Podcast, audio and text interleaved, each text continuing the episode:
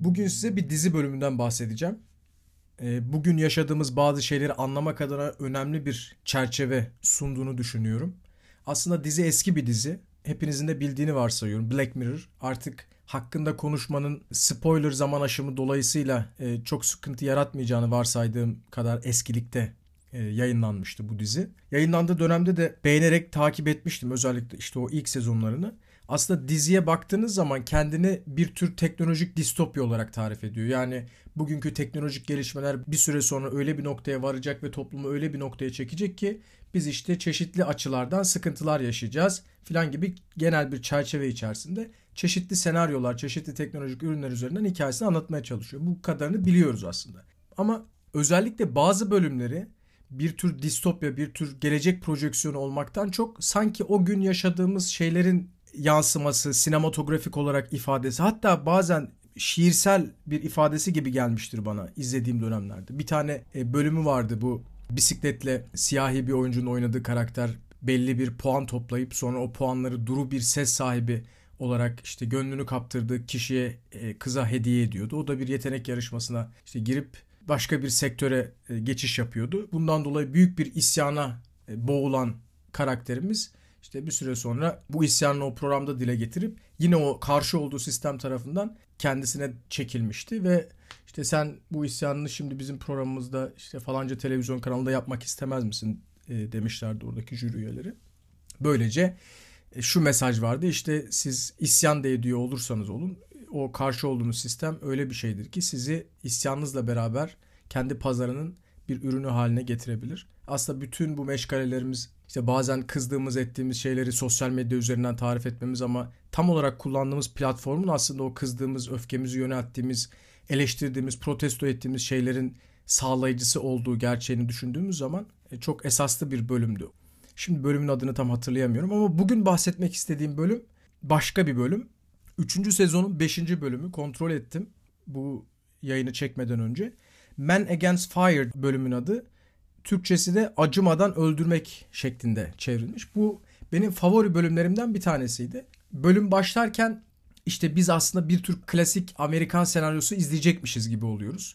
İşte bazı böyle çok iyi şekilde donatılmış teçhizatı yerinde askerler var ve bu askerlerin böcek olarak hamam böceği olarak tarif ettiği bir ekip var. Bir grup yaratık var. İşte bunlar iğrenç efendim sanki böyle düşmanlığı abartılarak ifade edilmiş tarzda çirkin yaratıklar.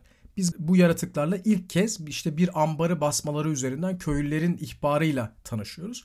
Ve o işte klasik Amerikan sinema senaryolarından biri olur ya işte düzenin karşıtı olarak kabul edilen bazen dünya dışındaki bir takım gezegenlerden gelen bazen işte laboratuvarda aslında başka bir şey üretilecekken insanın kendi eliyle yanlışlıkla ürettiği bir işte biyolojik sonuç olarak ortaya çıkan, bazen işte bir takım teknolojik araştırmaların sonucu olarak ortaya çıkan bazı yaratıklar vardır ve bu yaratıklar düzeni tehdit eder. Biz filmde duygusal olarak o kadar işte bunlar çirkin e, lanse edilir ki duygusal olarak kendimizi hemen onun karşısında mücadele eden kahraman askerlerle beraber hizalamaya gayret ederiz gerçekten de Amerikan askerleri veya işte bir süper kahraman neyse o kahraman bu yaratıklarla mücadele eder ve sonunda galip gelen o olur ve bu galibiyetin bir nişanesi olarak düzenin temsilcisi olan Amerikan bayrağı göndere çekilir ve işte bir güzel epik bir müzikle beraber hepimiz bundan büyük bir iftihar ederiz. En azından Hollywood sinemasının bu izlek üzere ortaya koyduğu filmlerde Gaye budur. İzleyicide böyle bir intiba uyandırmak. Bu dizi bölümü de bahsettiğim şekilde başlıyormuş gibi. Bu bakımdan da çok da orijinal bir şey vaat etmeyecekmiş gibi bir e, izlenim veriyor ilk başta. Ve biz operasyona çıkarken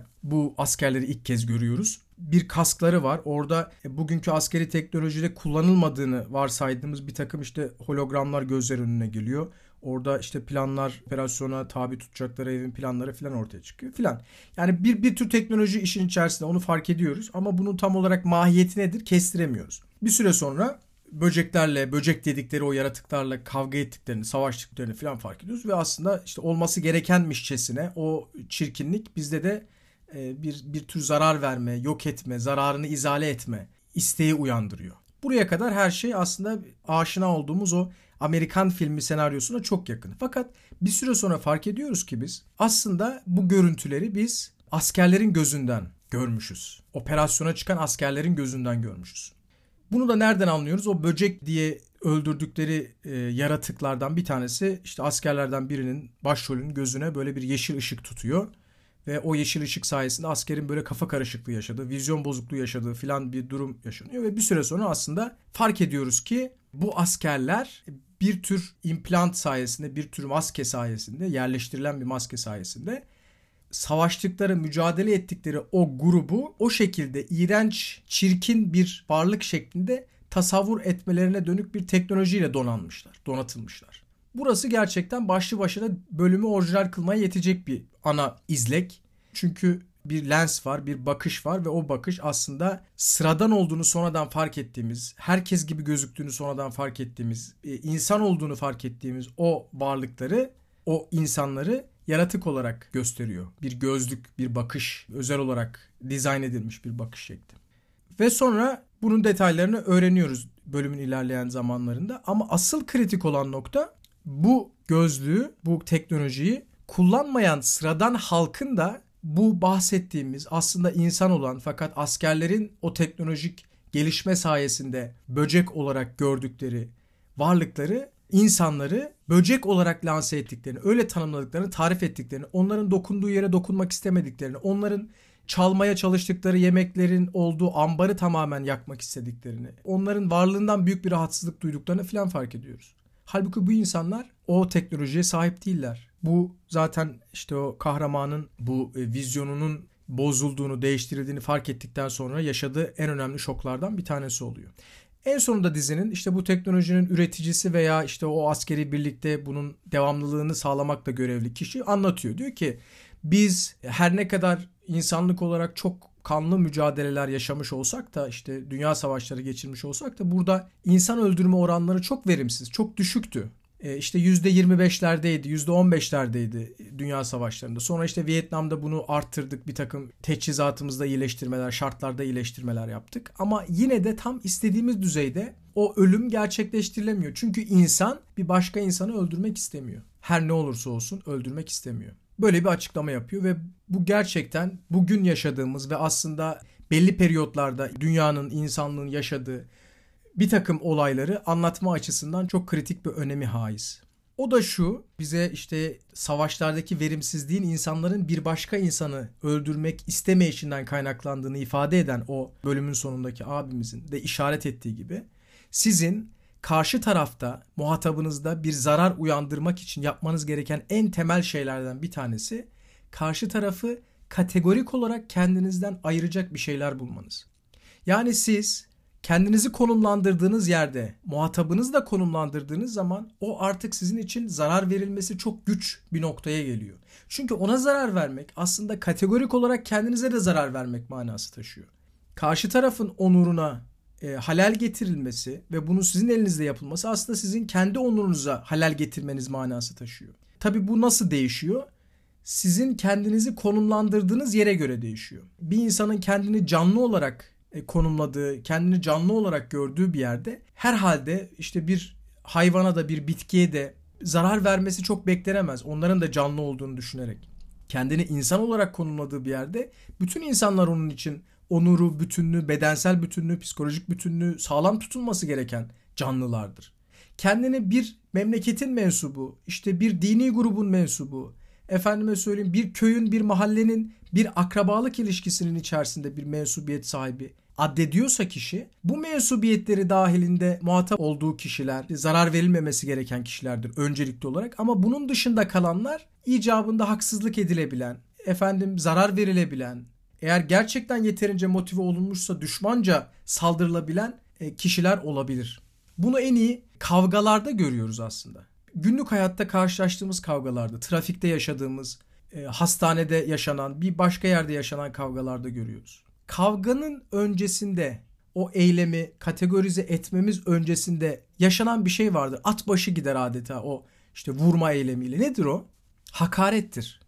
Hakaret psikolojisi, bir insana hakaret etme psikolojisini kavgayla beraber düşündüğünüz zaman tam olarak zarar vermeden önce girişilen bir yöntemdir. Uygulanan bir yöntemdir hakaret etme. Ve hakaretin içeriğine baktığınız zaman karşı tarafı kendi normal bulduğunuz alanın dışına itmeye dönük bir takım ifadeler içerir. İşte zekasına e, hakaret edebilirsiniz. Namusuna hakaret edebilirsiniz. Algılama biçimine hakaret edebilirsiniz. İşte ona bir zihinsel hastalık atfedebilirsiniz. Çeşitli hakaret türleriyle karşı tarafı kendinizi e, konumladığınız, olduğunuzu varsaydığınız kategorinin dışına itmek için bir şeyler söylersiniz. Ve böylece o kişi sizin için artık zarar verilmesinin sakınca uyandırmadığı, sakınca oluşturmadığı bir kişi haline gelir. Çünkü artık ona vurmanız, ona zarar vermeniz size dönmeyecektir. Sizin onunla empati kurmanızı sağlayacak ortak zemin ortadan kalkmıştır. Ve bunu gerçekten güçlü bir motivasyona yapabilirseniz, yani yönteminiz işlerse çok rahat bir şekilde karşı tarafa müdahale edebilirsiniz. Trafikten örnek verdim mesela. Hani trafikteki kavgalara da bakarsak o, o temel motivasyon nedir? Yani kural dışı bir hareket yapar kişi, sizin öfkenizin yöneldiği kişi ve siz dersiniz ki işte benim normal kabul ettiğim bu kamusal düzende bu hareket yapılmamalı. Bu adam bu hareketi yapıyorsa önce benim hakaretime ve dolayısıyla normal bulduğum insanlık kategorisinin veya vatandaşlık kategorisinin altına sonra da benim fiziksel müdahaleme layıktır demiş olursunuz. Bunu e, günlük hayatımızdaki kavga ölçeklerinde böyle görebildiğimiz gibi aslında bütün katliamlarda, savaşlarda bir şekilde daha toplumsal alanı etkileyen karşılıklı mücadelelerde görmemiz çok mümkün. İlk başta örnek verdiğim ve açılış onunla yaptığım dizi bölümünde nasıl ki o teknolojik cihaz askerlerde karşı tarafı böcek olarak görme, dolayısıyla o iğrenç görüntüsü sayesinde, o insanlık altı durumu sayesinde öldürülebilir hale getiriyorsa başka başka vizyonlarda, başka başka tanımlamalar ve tariflerde bu toplumsal olaylarda, katliamlarda, soykırımlarda, etnik temizliklerde devreye giriyor. Ve artık karşı taraf sizin için ezilmesi gereken bir böcek halini alabiliyor. Aynı o dizi bölümünde olduğu gibi. Burada e, tabii böyle bir girizgah yaptıktan sonra yani yaşanan gerçek olayları, insanların hayatlarının, canlarının söz konusu olduğu, çok temel hayat koşullarının söz konusu olduğu durumları böyle entelektüelize ederek belli bir uzaklıktan, mesafeden bakarak işte anlamaya çalışmak aslında biraz konforlu ve çok da yakışık almayan bir yaklaşım bana kalırsa. Olaylar hala bu haldeyken. Fakat bir yandan da yapabileceğimiz o birçok şey içerisinde bu olayı anlamak, bir yere yerleştirmek, kendi tavrımızı başkalarının tavrını anlamlandırmak da önemli bir yer teşkil ediyor diye düşünüyorum. Dolayısıyla bugün Filistin'de yaşananlara baktığımızda aslında çok temel göstergelerden bir tanesi o tırnak içinde devlet görevlisinin yaptığı human animals açıklamasıydı. İnsansı hayvanlar. Biz orada e, işte insansı hayvanlara müdahale ediyoruz açıklamasıydı. Ve aslında bununla beraber e, operasyonun bir terör grubuna karşı gerçekleştirildi. Bunun adının operasyon olduğu ve karşı tarafında bir terör grubu olduğu ve bu sayede yani bir tür düzeni e, ihlal eden, dünyanın düzenini e, tehlike altına sokan bir grup oldu ve dolayısıyla da her koşulda yok edilmesi gereken bir konumda oldukları algısıyla başladı bütün hikaye. Ve böyle olunca gerçekten e, orada işte hastanenin bombalanması, efendime söyleyeyim, normalde bir insana yapılmasının bir başka insanca asla kabul edilmeyeceğini apaçık anlayabildiğimiz hadiselerin yaşanması çok kolay bir şekilde birilerince desteklenebilir bir hüviyete büründü. Bu çok enteresan gerçekten. Bunun zemininin oluşturulması, ideolojik zeminin oluşturulması bakımından çok enteresan. Çünkü biz bunu ilk kez bu olaylarda görmedik. Aslında bu çok tarihi geçmişe uzanan bir kategorize etme, tanımlama yöntemi. Son yıllarda özellikle yani bu işte Bush doktrini adı altında ortaya konan bir takım şeyler vardı. İşte bazı devletler var. Bu devletlerin liderleri kötü silahlar, kimyasal silahlar bulunduruyorlar ve bunları bulundurmak bir tür onlarda şeytan ekseni olarak tarif edebilecekleri işte e, Axis of Evil diye kategorize ediyor o zaman. Bunun içerisinde zamanında işte Kuzey Kore'yi, İran'ı ve Irak'ı koyuyor 2000'lerin başında. Ve bu devletler işte terörü finanse ettikleri için her türlü müdahaleye layık e, devletler ve ondan sonra da Irak'ta yaşananlar e, gerçekleşiyor.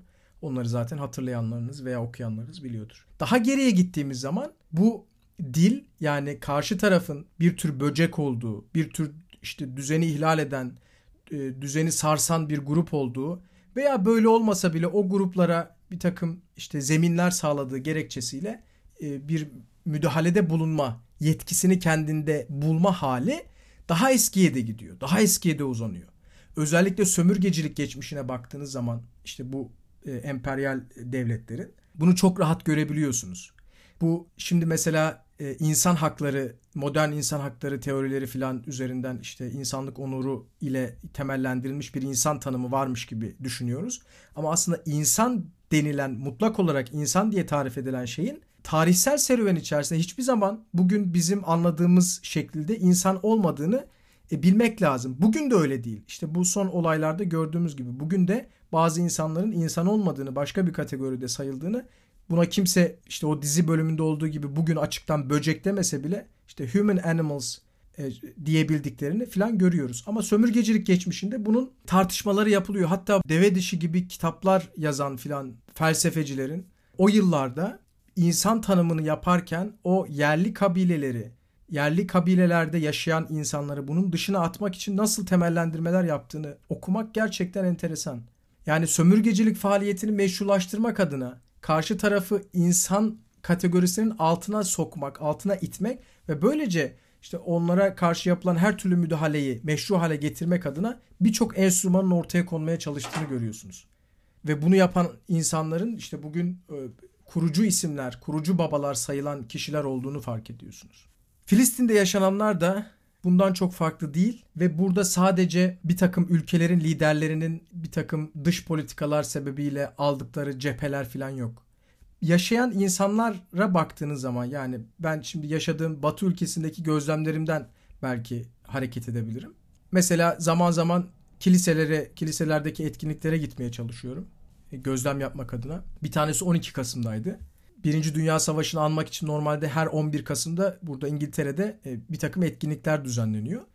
Bu seneki işte 11 Kasım'da bütün şehirlerde Filistin gösterileri olduğu için, Filistin lehine gösteriler olduğu için 12 Kasım'a ertelendi. Biz de o gün bir kasabadaydık. Kasabanın işte o e, beyaz İngilizlerinin toplandığı temel işte o ana katedraline gittik ve oradaki etkinlikleri dinledik kiliselerdeki etkinliklerde genel olarak şu üslup kullanılıyor. İşte Ukrayna'da e, hepimizi derinden yaralayan, çok sarsan, yani Avrupa'nın yıllardır görmediği zulmü tekrar e, gösteren çok acıklı bir şey yaşanıyor. İşte orada çok despotik bir devlet var ve lider var.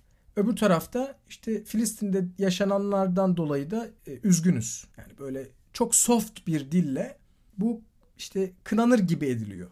Ama hiçbir zaman gerçekten bu şiddet, oradaki katliam dile getirilmiyor bütün olanca açıklığıyla. Bunun işte bir tür kurumsal tavır olup olmadığını test etmek çok güç. Çünkü hükümetin çok keskin yaklaşımları, politikaları var. Hem üniversitelerde hem de sahir kurumlarda bunu bu anlamda dile getirmenin önüne geçecek çok ciddi işte antisemitizmle alakalı tanımlamalar, tarifler var. Yani sizin yaptığınız eylem bir anda bir ayrımcılık yasağı kapsamına sokulup sizin işinizden atılmanız söz konusu olabiliyor. Dolayısıyla insanlar genelde kurumsal ölçekte temkinli yaklaşmaya çalışıyorlar. Belki bunun da detaylı sebeplerini konuşmak lazım ama şu anda bu yayının konusu değil. Sadece kurumsal ölçekte mi işte alınan bir tavır diye düşündüğüm zaman öyle olmadığını birkaç şahitliğimden gördüm. Yine işte 12 Kasım'daki etkinlikten sonra başka bir e, kiliseye gitmiştim. Orada bir kiliseye girince kılık kıyafetimden dolayı bana bir laf attılar işte biraz böyle klasik bir giyimle gitmiş bulundum. İşte nerelisin, şuralı mısın, buralı mısın filan derken adamla tanıştık ettik. Böyle ihtiyar bir İngiliz e, amca. Dedi ki ben işte cerrahım filan dedi. Bir süre sonra sohbet ilerledi. Babasının da doktor olduğunu, askeri doktor olduğunu, oğlunun Cambridge'de profesör olduğunu filan söyledi. Yani eğitimli bir aile. Hani tırnak içinde eğitimliliğinin e, paketi içerisinde insanlık değerlerinin de olduğunu, işte bir de inançlı kilisede filan varsaydığınız bir kişi. Ne yapıyorsunuz şimdi dedim. Ya işte emekli oldum. Ee, Rusya'da savaş karşıtı olan insanlar hapse atılıyor. Ben onlar lehine bir takım aktivist hareketlerde bulunmak istiyorum falan diyor. Bu adam aynı zamanda bir siyasi partinin lideri. Yani az üyeli, biraz lokal muhtemelen ama işte tanınan resmi olarak bir siyasi partinin lideri. Biraz daha sohbet ilerleyince dedim ki ya dedim ben kiliselere zaman zaman gidiyorum. Bu Ukrayna meselesinde gerçekten çok empatik yaklaşıyorsunuz ama öbür tarafta e, çok e, aleni bir takım olaylar var. Hepimizin gözü önünde bir katliam gerçekleşiyor ama burada kullandığınız dil çok yalın, çok soft bir dil filan. Ya evet orada işte üzgünüz orada olanlar içinde filan dedi. Ya bu işte complicated bir işi. Kavraması güç, işte kompleks filan karmaşık bir konu. Biraz daha ilerledik filan. Ondan sonra o baştaki soft dil de ortadan kalktı ve bayağı şunu anlatmaya başladı. İşte orada meşru müdafaa hakkını kullanıyor o devlet. İşte ben oraya da gittim. E, belli ki bir takım misyon misyonlarda da bulunmuş çeşitli ülkelerde. Oraya gittim işte çok iyi bir toplum filan. E, orayı övmeye başladı. E dedim peki burada olanlara ne diyeceğiz? Yani ben oradaki toplumdan bahsetmiyorum. Burada olanlara ne diyeceğiz? Orada olanlar konusunda üzgün. Yani o olayların işte böyle bir sohbette anlaşılmaktan çok öte bir karmaşıklığa sahip olduğunu filan ifade etti. Ve çıktım oradan filan işte baktım bir yere varamayacağız. Şunu fark ettim ki gerçekten mesela kendini bir Avrupalı olarak işte bir beyaz adam olarak medeni adam olarak gördüğünüz zaman kendinizi işte orada ölen kişinin insan görüntüsünde olması sizin için çok fark etmiyor. İşte aynı o baştaki dizi bölümünde bahsettiğim sıradan vatandaşlar, sıradan insanlar yani elle tutulur, gözle görülür, somut bir teknolojik cihaz sayesinde bakışları, vizyonları bozulmuş, bir şeyi belli bir biçimde görmele, görmeye icbar edilmiş olmayan insanlar da pek rahatlıkla kendilerini konumladığı yerden karşı tarafı başka bir kategoriye anında sokabiliyorlar. İşte kendilerini varsaydıkları, kendilerini dahil ettikleri yerle o diğeri arasında, öteki arasında o hattı sınırı kalın bir şekilde çizerek. Yani bugün hala vatandaşlar nezdinde, halk nezdinde işte ülkelerde, belli ülkelerde bu ölenin empati kurulmaya değer biri olup olmadığı mesele. Aslında bu az önce bahsettiğim gibi sadece bu halklar bakımından değil hepimiz için kendimizi konumladığımız yeri baz aldığımızda söz konusu olabilecek bir şey. Yani bir canlı da hatta bir cansız nesne bile kendinizi konumlandığınız yere göre hürmete değer, hürmete layık bulunabilirken çok daha dar mikro alanlara kendinizi hapsettiğiniz zaman buradan ibaret dünyayı gördünüz. Buradakileri sadece insan saydığınız zaman oranın dışındakiler sizin için kolaylıkla zarar verilebilir hale gelebiliyor. Ve işin öteki tarafı yani işin daha acınası tarafı bu işin e, duyurulması için sosyal medyada çabalayanlar, e, kendini or, orayla konumlayanlar, oranın kaderiyle kendi kaderini çok ayırmayanlar, orada işte bir katliam olduğunu görenler ve göstermek isteyenler sanki şöyle bir çaba içerisinde. Bakın biz de insanız. İkna olun buna. Bakın sevgili devletler, bakın o devletlerde yaşayan halklar, o devletlerdeki o medya propagandası sayesinde o halkları bir şekilde, bir biçimde böcek olarak tarif eden halklar. Görün lütfen. Bakın biz de insanız. Onlar da insan. O ölenler de insan. Bakın bunu anlamanız için size ne yapalım? Kadın ölüm sayılarından bahsedelim. Çocuk ölüm sayılarından bahsedelim. Çünkü erkeğin ölmesi başlı başına masumiyeti ifade etmek için yeterli sayılmayabilir. Yani insanların başından aşağı bomba atılması, yerleşim yerlerine, hastanelere bombalar atılması yeterince masumiyete dair, masumiyetin zedelendiğine dair insan onurunun, insanlık bütünlüğünün zedelendiğine, saldırıya uğradığına dair sizde ikna edici bir delil sayılmayabilir. O yüzden biz size bebek ölümlerinden bahsedelim. Çocuk cesetlerini, çocuk bedenlerini kameralara tutalım. Bu bana o kadar dehşetli bir manzara gibi geliyor ki. Yani bir sunak gibi, bir, bir sunakta kurban sunar gibi. Sanki işte tırnak içinde tanrıları ikna etmek ister gibi. Bakın ikna olun işte. Burada bir zulüm var der gibi. Bizi insan altı bir kategoriye sokmayın. Oradaki insanlar da insan der gibi. Hatta bunu enteresan bir şekilde işte kamp bölgelerinde şartların zor olduğu bölgelerdeki görüntülere bakınca da hep fark ederim. Yani öyle gelir ki bana aslında genel ahalinin diyelim ki rengi koyu olsun, daha esmer insanlar olsunlar. Anadolu'da kara göz, kara kaşlı tarif edilen insanlar olsunlar. Onların içerisinden kameraya gösterilmeye en layık bulunanlar genelde böyle Mümkünse renkli gözler olur. İşte biraz daha ten rengi açığa çalanlar olur. Hiç bulan, bulunmadıysa en e, masumu, sevimlisi, güzel güleni falan seçilmeye çalışılır. Çünkü o görüntüler, kameralar, medya gerçekten birilerinde bunların insan olduğunu, size benzediğini, empatinizi celbetmek için bütün özelliklere sahip olduklarını anlatmaya çalışır. Ama yine de başarılı olamaz. Çünkü o, o bahsettiğim o gözlükler bir takım tanımlamalar, tarifler, isimlendirmeler devreye girdiği zaman bir insanı, bir olayı, bir gerçekliği sanki sadece öyle o açıdan o isimle görmek mümkünmüş gibi hakikatin yerini alabiliyor. Gerçeğin yerini alabiliyor.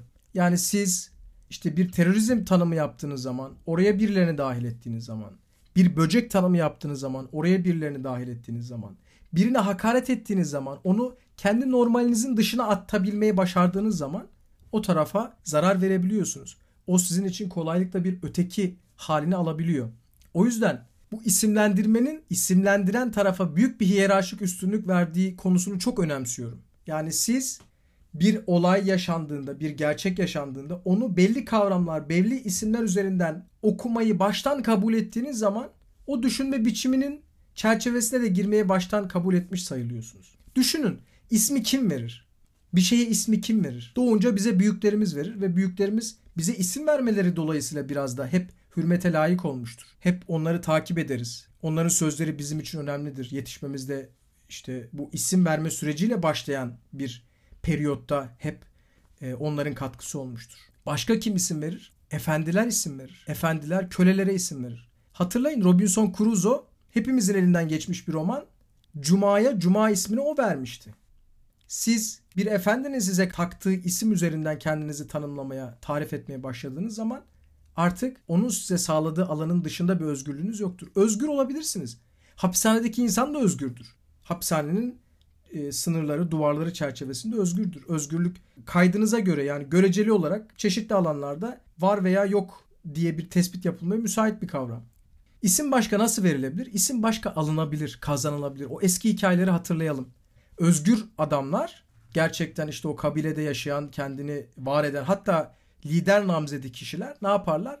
Başta isimsizdirler. Kimse onlara isim koymaz. Onların hiyerarşik olarak üstünde kendini konumlamaz. Ne yaparlar? Bir cesaret gösterirler. İşte kabileye, oradaki köye, obaya neyse bir av getirir mesela. Bir ayıyı boğar, ayı boğan olur. Ve o artık o kahramanla o fiziksel gücü üzerinden kendi ismini kazanmıştır. Ve kendi özgürlüğünü bir yerde kazanmıştır. Ama siz kendinizi de bir başkasını da bir başka olayı da gerçeği de nesneyi de bir başkasının koyduğu isim üzerinden anlamaya başladığınız zaman özgür olmanız çok söz konusu değildir. Lakap takanları düşünün. Mahallede yaşayanlarınız veya yaşamış olanlarınız varsa veya işte köyde, nahiyede de vardır bunlar. Bazılarının lakapları vardır. İşte bunlar gerçekten bir takım özellikleri sebebiyle koyulur o lakaplar. Ama lakapları koyan biri vardır. O ve o birinin enteresan bir gücü vardır, bir dokunulmazlığı vardır. Kendine orada bir hiyerarşi oluşturmuştur. Çünkü onun taktığı lakap üzerinden biz artık o kişiyi görmeye başlarız. O kişinin aslında birçok başka özelliği vardır.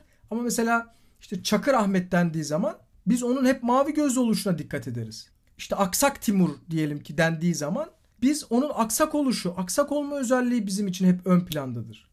İşte bir başka kişiye işte saçının kıvırcıklığından mesela koyun adını taktığınızda hep o artık o isimle anılmaya başlar. Biz ona baktığımız zaman belki çok daha belirgin başka özellikleriyle görebilecekken artık hep o fiziksel özelliğini gözümüze getiririz. Bu toplumsal olaylar bakımından da böyle.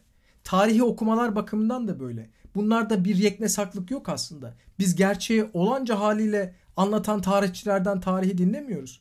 Bir teorik şablon üzerinden yaklaşıyorlar. İşte ekonomik ilişkiler üzerinden okuyor mesela. Biz orada ekonomiyi en önemli parametre olarak alıyoruz. İşte siyasetteki ilişkiler keza öyle. Ve bir e, aktüel bir olay yaşandığı zaman işte bugün gördüğümüz olay gibi savaş aslında şunun savaşı oluyor.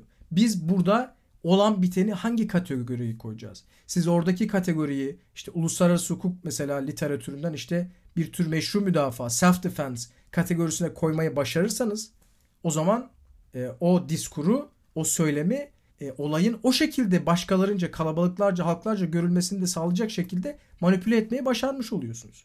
Ama bu tanımı reddederseniz o zaman o tanımın ilmek ilmek işlendi. Diyelim ki işte terörizm kategorizasyonu diyelim ki birçok ülke bu eylemi o şekilde konumlandırıyor. Yani işte meşru bir devlet ve bir terörist grup arasında yaşanan mücadele olarak tanımlıyor. Onu reddederseniz yıllardır oluşturulmuş bir literatürü karşınıza almanız gerekiyor. Ve burada kendinizi dirayetli bir şekilde tutmak için sadece duygusal tepkileriniz yetmez. Onun karşısında gerçekten güçlü bir şekilde o gerçeği anlamaya ve anlatmaya dönük bir teorik şablon oluşturmanız, koymanız gerekir. Ve aslında yaşadığımız eksiklik hep bu oluyor. Maalesef bu yerli bize ait değerler olsun şöyle olsun böyle olsun gibi söylemlerle karıştırılarak artık önemsizmiş gibi addedilmeye başlanıyor. Ama kendiniz için özgürlüğünüz için hem bireysel anlamda hem toplumsal anlamda başkalarının gerçeği görme biçimlerine muhtaç olmamanız gerekir. Kullanabilirsiniz. Evet bazen çok iyi işler çalışıyordur. Sanki her şeyi anlatıyor gibidir. O isim, o tanım, o kavram, o görme biçimi, o teorik şablon kullanabilirsiniz. Ama mahkum olmamalısınız. Fakat görünen hikayede işte bu e, medya dominasyonu, sosyal bilimlerin hatta genel olarak bilimin ürettiği tanımların icabında belli bağlamlarda belli şeylere hizmet edecek şekilde kullanılması bunu çok zor bir hale getiriyor. Karşısında direnmeyi çok güç hale getiriyor. Bir süre sonra o kavramsal çerçeve her şeyi o kadar iyi anlatıyor gibi gözüküyor ki gerçek sizin için o hale gelmiş oluyor. Ve oraya teslim olmak dışında pek bir çareniz kalmıyor. Çünkü duygusal tepkileriniz dışında ona direnmeniz gerektiğine dair çok derinlerde bir sezgiye sahip olmanız dışında gerçek bir çerçeve ortaya koyamıyorsunuz. Bir teorik zemin ortaya koyamıyorsunuz. O yüzden yıllardan beri hep işte batı dışı toplumlarda işte biraz kendine has, özgün, otantik tavrını ortaya koymaya dönük çabası olan entelektüeller hep bu vurguyu yaparlar. Bizim değerlerimiz, işte bizim isimlerimiz, bizim kavramsal çerçevemiz filan. Çünkü gerçek zaten hiçbir zaman tam olarak kuşatılabilen bir şey değil.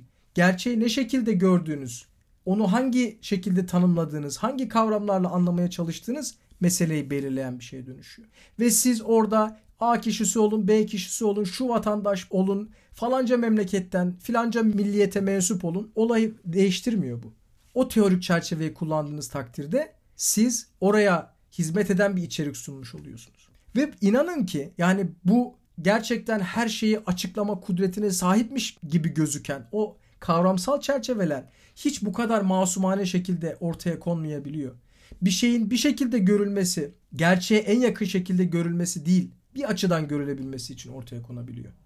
Ve bunun gücüne o kadar fazla yatırım yapılıyor ki hem zihinsel yatırım hem maddi yatırım. Artık onun karşısında e, çaresizliğinizi işte duygusal tepkiler vermek dışında veya bir süre sonra okudukça, derinleştikçe, o çerçevenin içine girdikçe ya gerçekten bunun karşısında da bir şey konmaz e, noktasında ona teslim olmak dışında bir yerde bulamıyorsunuz. Buna mahkum hale geliyorsunuz. Bugünkü programına da o yüzden böcekler ezilmelidir veya karpuz diliminden bayraklar yapmak idi. Temelde bu bir tanımlama, bir insanlık meselesidir. İnsan sayıp saymama meselesidir. Ve kökenini ta sömürgecilik yıllarından 20. E, yüzyıldaki savaşlara, soykırımlara, 21. yüzyıla girerken yaşadıklarımıza ve bugün hala yaşadığımız meselelere kadar götürebileceğimiz, getirebileceğimiz bir tanımlama meselesine e, irca edilebilir, döndürülebilir. O şekilde anlaşılabilir. Bu yüzden belki birkaç program daha tanımlama, isim verme, isim koyma meselesini konuşmamız gerekecek. Bir şeyleri anlarken size sunulan çerçeve üzerinden değil de sizin gerçekten tercih ettiğiniz çerçeve üzerinden okumak veya en azından sunulan çerçevelerin neden sunulmuş olabileceğini, bir tartışmanın tarafı olmadan önce o tartışmayı şu anda neden yapmanız istendiğini düşünmek belki daha isabetli olabilir. Hele böyle bir dünyada. Hele her şeyin artık birbirine karıştığı, işte post-truth diye ifade edilen gerçek ötesi, gerçek sonrası, e, hakikat sonrası bir çağda. Gerçeğin ne önemi var? Gerçeği nasıl yansıttığımızın önemi var. E, sözlerinin bir şekilde hakimiyeti altında geçirdiğimiz sosyal medya çağında artık bu mesafeyi almak çok elzem bir noktaya geldi. Yoksa en safiyane duygularla, en insani duruşunuzla, en makul duruşunuzla en kolay manipüle edilebilir, en kolay yönlendirilebilir halde bulunabiliyorsunuz. Maalesef olduğu haliyle vicdanlı, makul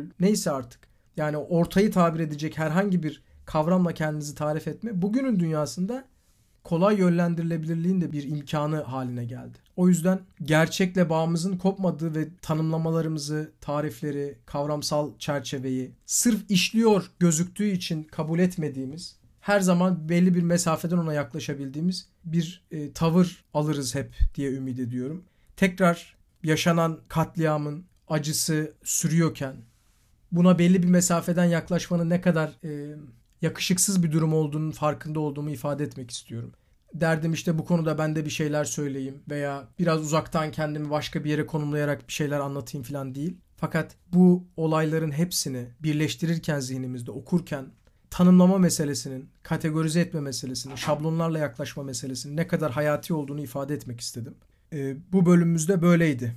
Bir taraf birilerini insan altı, böcek ve ezilmesi gereken birileri şeklinde görürken diğer taraf o grubu temsil ettiğini düşündükleri bayrak ki bu bayrağın tarihi, tarihçesi tartışılabilir. Türkiye kamuoyunda tartışılıyor malum işte Arap isyanlarında kullanılmış bayrağın bir versiyonudur. Biz bunu niye açıyoruz filan. Şu an konumuz o değil. O grubu temsil ettiğini düşündükleri için açtıkları bir bayrak sıkıntı teşkil ediyor diye. İnsanların karpuz görüntüsünden sevimli bir manzarayla bu acının masumiyetini ifade etmeye çalıştıkları bir manzarayla karşı karşıyayız.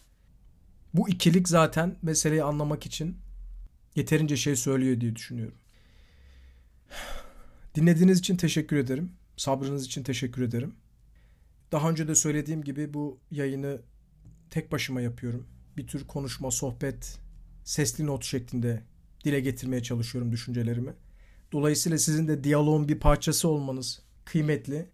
Bunun için görüşlerinizi, önerilerinizi, eleştirilerinizi ki ilk bölüme gelen eleştirilerden gerçekten istifade ettim. Ee, bana yazarsanız işte veyallerimiz at gmail.com'dan, Instagram'daki veyalarımız hesabından veya işte çeşitli sosyal medya hesaplarında Bahadır Sancak yazarak ulaştığınız o sayfalardan bana yazarsanız çok memnun olurum. Bu sesli notların bir şekilde daha dinlenir hale gelmesi için e, gayret etmek istiyorum. Böyle. Görüşmek üzere, hoşçakalın.